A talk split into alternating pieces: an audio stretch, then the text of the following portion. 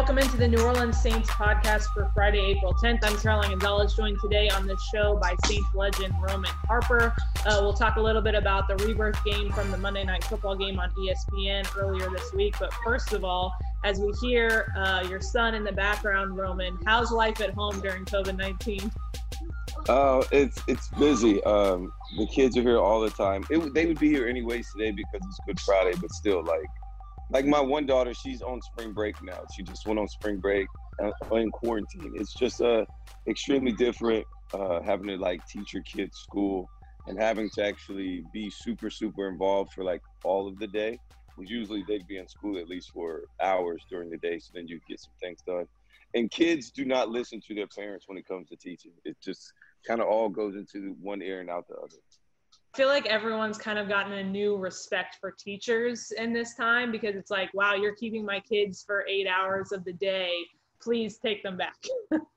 well, not only that, like, of course, I've always got to have respect respect for teachers because my dad was one, but he wasn't like he was just there. He wasn't like a great like all intellectual, but he definitely put in the time. But it, it's not so much like my kids are bad. It's more like they just won't go away and they're just in the house all day long. And then that causes them to fight with each other. And then I'm just have to like conflict resolution things, all the things. It's like, it's just a lot. It's a lot. And then, you know, then having a spouse and me and her in the same area and not being able to get away for that or go work out or like do some other things that I'm used to doing.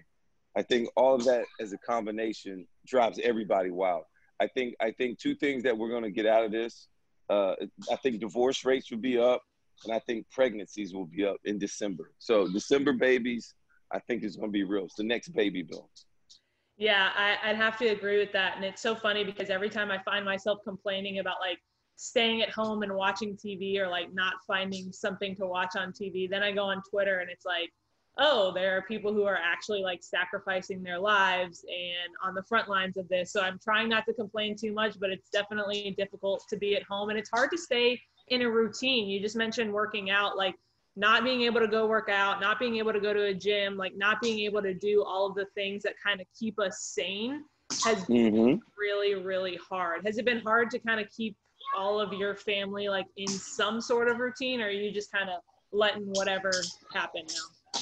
So, you know, they have a routine with their classes, and, and uh, Heather, my wife, does a good job of kind of writing out their whole daily schedule. And then I work with London, our oldest daughter, uh, she works with Sydney, and then we both kind of just mingle in with Roman as he's just kind of just getting in the way, and um, and and that's just kind of what we do. So that's our schedule. Then like I do PE, so I try and like take him on a bike ride. Like I talk, you know, and I'm still working with my younger daughter about riding bikes here, her and my my son. So.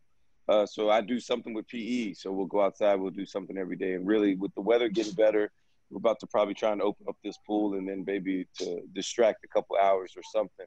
But I mean, it's it's work. I, I don't know. There is no excuse. It's almost like everything else I have to do when it comes to parenting. Like it doesn't come with a rule book. You just you just learn as you go. It's the same thing that everybody's going through, and this is not just to feel sorry for me or for you. It's it's everybody's having to deal with this in some sort of way. And I'm just happy I don't have a business that's really struggling and employees that I can't pay.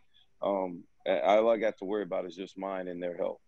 Yeah, absolutely. It definitely gives you a different uh, perspective. But on Monday night, it was a good kind of escape as we watched the rebirth game. Um, I listened to you yesterday on the Been There, Done That podcast, uh, and you talked a little bit about looking back after 14 years and that you were kind of too immature to realize how big of an impact that game had on Saints fans and the city of New Orleans as you give your son the death stare right now. Um, but how much how much did watching that game now change your perspective on just how big of an impact that game had on the city?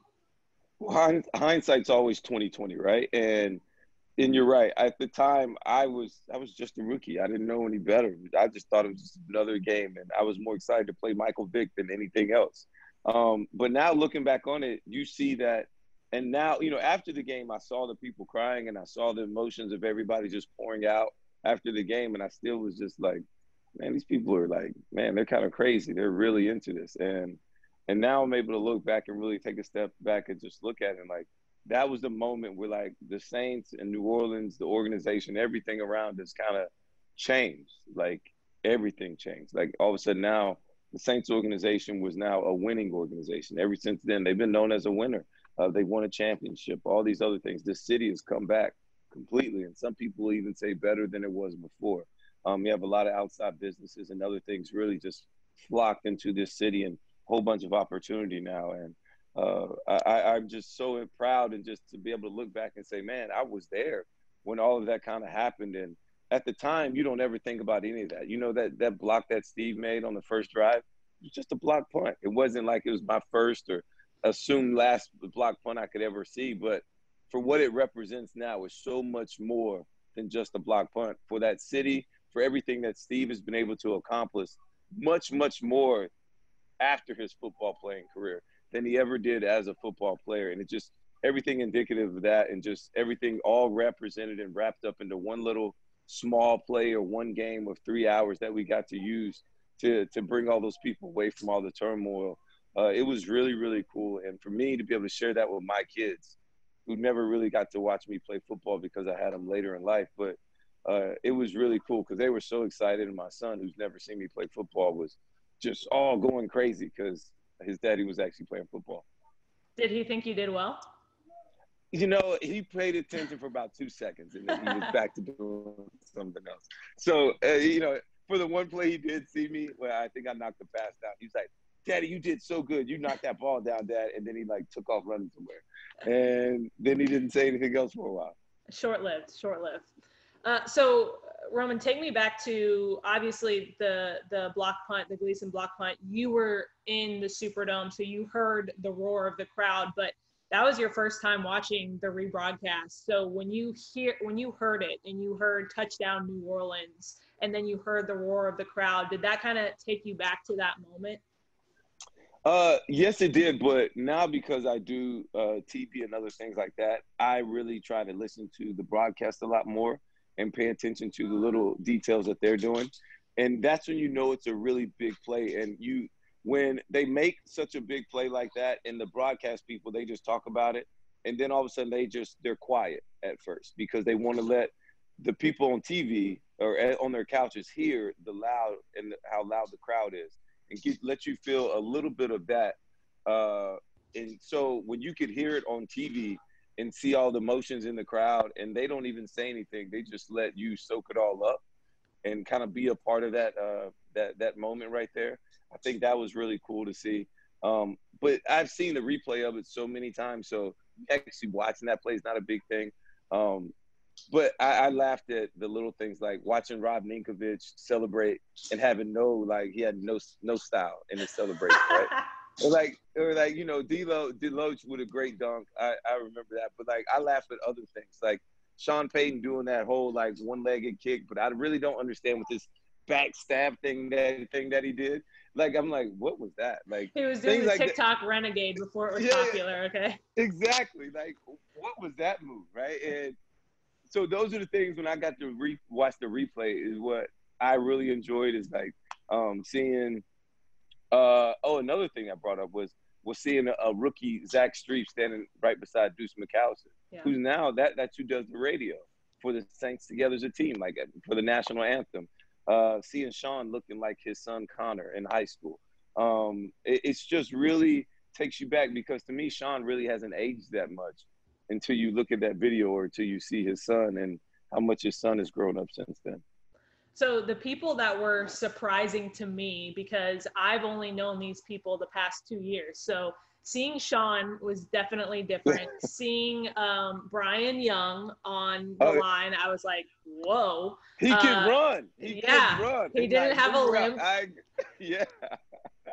Uh, Deuce uh, was interesting to see, and then uh, uh, yeah, like I said, Sean Payton was crazy. But just seeing all of those people, and then and then Lance, Lance looks. He looks like a twelve. He looks sixteen. I don't know if it was just because he couldn't see like any facial hair but like that that was like like that was he, he didn't have any at the time that's another thing is that lance didn't have facial hair he, i don't even think he could grow it at the time like all that came like i couldn't have facial hair at the time like it was all of us grew up together in this whole thing of football and we were all so young it was such a, a new team at the time they just kind of pieced us all together, and nobody thought we were going to have the season that we did. But it kind of worked out so good because every weekend it was like three or four hours away from the struggle and everything that was going on with all the the, the things after post Katrina and uh, and you know being in the FEMA trailers, and that really hit home with me. Listening to Spike Lee talk about that as well is like, well, a lot of these people after this game they're gonna go back to a FEMA trailer, and that took me back to like, man, I remember the FEMA trailers outside of people's houses, hooked them up, plugged in, and then they had the blue tarp on their house so it wouldn't get rained in even more. Like all these other visions and, and sights that I remember very vividly uh, living in New Orleans in 2006 and beyond until where now you don't see all that stuff now. But back then it was a very, very uh, normal thing to see a lot of FEMA trailers. What was it like when you were watching the rebroadcast to see people's faces? Because obviously when you're on the field, you know, you're looking around, but you're not you're not looking at the fans until maybe after the game or when you go through the tunnel at halftime. But like that when they zoomed in on people's faces and just seeing the emotion and the and the joy that that game brought people, what was it like? Uh, it, it was great. Um, one thing you didn't see all the costumes that you see nowadays. That people, way more people dressed up in costumes. It feels like nowadays they're way more into that. Um, but it was good to to be able to see everybody pouring out their emotion. Like I said, after the game, I noticed it, but this was going on the whole game. Uh, every time something would happen, they were just so excited and, and elated with emotions and and so happy uh, to actually be in that moment. Um, I just was happy to say that I was in the building and that I could actually just I was part of the the change of culture and and everything. And I did not know we dominated that Atlanta Falcons that much that game. It was like not even close. Not and only did you sorry, go ahead. No, no, it, but it really wasn't close. I mean, we defensively we were really, really good that night. I was about to say, not only did you dominate the entire game, but on defense, like you said several times that you were looking forward to playing Mike Vick, but like you guys pretty much dominated. And then he went on Instagram Live during the game with Reggie Bush and said that he he knew that they weren't going to win that game after the first possession. I mean, that's that's a pretty bold statement to say in retrospect. No, it is, and you know what? I've had this conversation with Mike. Uh, when he and his wife, we were at a golf tournament, and and she and we were talking. Me and Mike were talking, and then she chimed in and was like, "You know what? From the moment I walked into the building, I was like, I don't think it's gonna be good for Mike. like, like she was looking around. She's like, I don't think this is gonna be good. And I don't think anybody understood how much that game meant to everybody in that building. Like if you weren't with the Saints, it was like whoa. And to hear Mike Tirico and the broadcast and them talking about how how everybody in the whole city seemed to just come around the Superdome that day and just were just hanging around people, just to be around people to have some kind of familiarity and and it's just really it's almost like a bonfire, right? Like you build the fire and you build it, they will come, and yeah. that is exactly what it felt like that night, and uh, you could see it. And the replay was just really cool to be able to see it. I had never watched the replay on the TV copy, and uh, it, it was really cool, man. It was very very unique. Uh, you said yesterday, or yeah, I think it was yesterday on, on the Been There Done That podcast that at Millsaps you thought Drew was going to be a problem because he couldn't throw past 15 yards at Millsaps. What's it like to like see Drew obviously make such a huge stride uh, now? You know, NFL all-time passing leader, all that, all that stuff, and at, at one time you couldn't see him pass past 15 yards. Yes, and that was before we got to Millsap. So that was in New Orleans we were doing like OTA. So even before training camp, I was looking like, this is our quarterback. Like this guy cannot throw the ball. Like, like everything was a check down. Everything was a check down. I was just like, this is not good. Like it wasn't good. And uh, but eventually I just saw Drew get better. And at the time you look at it, it was a six year, like sixty million dollar contract. And people thought we overpaid for Drew. And now he makes that in like a couple years. So times and everything is just completely changed. And uh, I, I couldn't be more proud of Drew, but that words couldn't describe what all Drew's done for that city and for so many more people than just himself. And uh, he's a really cool dude, a, a, great person, a great human being with a great family. Brittany's awesome. Uh, their their boys and their daughter, you know, it's fun watching them too. Because I mean, they're grown up. Um, it's just crazy, but um, and who couldn't say enough things about Drew? I'm just happy for him, and I never thought that he would be like the all-time leading passer, but you know, I thought he'd be retired by now. I mean, he's the only one still playing, like what 14, 15 years later, and uh, and he was older than me then too. So it's just, I mean, but playing quarterback at an old-time level, Uh, he will retire as one of the greats. It's just sad that at times he kind of gets overlooked uh, because of all the other great quarterbacks in the NFL right now. But we all know what Drew stands for, and uh, and everything that he and Sean Payton have been able to accomplish in that offense. I do need to address something though, because whenever I used to watch myself on film, or like sometimes now when I record myself working out, I like think in my mind while I'm working out, like, wow, I'm fast. And then I watch it back and I'm like, mm, I'm, I'm very slow. But you looked at yourself and you said, wow, I looked fast. You said it several times that you looked fast. Oh, there's no doubt. I was flying. Like I was rolling. I'm not lying. Like I, I know I, I played fast later in my career sometimes too. But like I'm I was watching myself I'm like, dude, I like look fast compared to everybody else. That's when you know you're fast. It's when like you look fast compared to everybody else. So for me, I'm like anybody that ever wants to question my speed, just look at the Monday night in 2006. I was clearly one of the fastest people in the field at the time, and I'm cool with that. So it's you know what I mean. Like once you see that you're fast one time, you're fast for life. Of course, like, you're cool with that. You're not going to be upset with being fast. No one's ever been no. upset with being fast. It's not a problem. So that's all I'm saying. I, I was fast. That and I was very surprised at how good my eye discipline was as a rookie. I didn't know what I was doing, and so I just. But my eye discipline was really good. I was proud of that and how fast I played. All right, last question before I let you go, Roman. Uh, obviously, we're entering the draft here soon. You have your Alabama shirt on right now. I wouldn't exactly call myself like, you know, an LSU diehard, even though I did jump on the bandwagon a little bit with their hype videos last season. Uh, your Get the thoughts, Gat was fired. Get the Gat was fired, though. I give you credit. Get the Gat was fired. All of the videos were amazing. I don't think Alabama even put near the effort and attention in their hype videos that that uh, LSU did. But your thoughts entering the draft um, on Joe Burrow and, and Tua and kind of where things are going to fall? Uh, Joe Burrow will be the number one overall pick. Uh, well deservedly so. He had one of the best seasons in college football history when it comes to any quarterback, probably the best. Um, and he's from Ohio, so it's uh, you know Cincinnati can't mess this up. Like you can only mess this up by not drafting Joe Burrow. That's the only way you can mess this up and Cincinnati's found ways to mess up a lot of things, but I don't think they messed this up. Um, uh, shout out to my man Vonn Bell for that too. Uh, and I think Tua is going to go at number three overall pick. I don't think he gets past number three. Uh, I think the Dolphins or somebody trades up for him. My surprise move is is the Patriots trading up to get Tua Tagovailoa, just because the Patriots always find a way to do something that nobody ever imagined. Yeah. So uh, if that does happen, I'll look like Nostradamus and if it doesn't happen, I'll be. We'll delete the footage. We'll delete yeah, the footage. Yeah. ah, it's all right. I mean, I tried. Right? It's okay. Like I was wrong. Like what's wrong with being wrong every now and then? If I try, it's okay. So that would be my call. Uh, but I think Tua will be a top five pick. I mean, he'll probably go number three overall. I don't think he'll make it to number five. Uh, once he showed that he's healthy and back, look, this kid is absolutely amazing at throwing the ball. He's highly, highly accurate. Throws probably the best deep ball I've seen in college football uh, in the past 10, 12, 15 years. I haven't seen anybody throw the ball deeper and with more accuracy and timing than this guy. He's able to read defenses at a high level, and I'm not. I don't really question his ability. It's all about his heart and his injury concerns. And I think you have to be able to protect him and put smart people around him to kind of show him to be able, hey, look, it's okay to live to fight another down. Like it's okay. Like that's why we pay a lot of people a lot of money on the other side of the ball to get us back the ball so then you can go down there and score. You don't have to do it by yourself. I think he will realize that and understand like that's just kind of what happens as you mature in this world.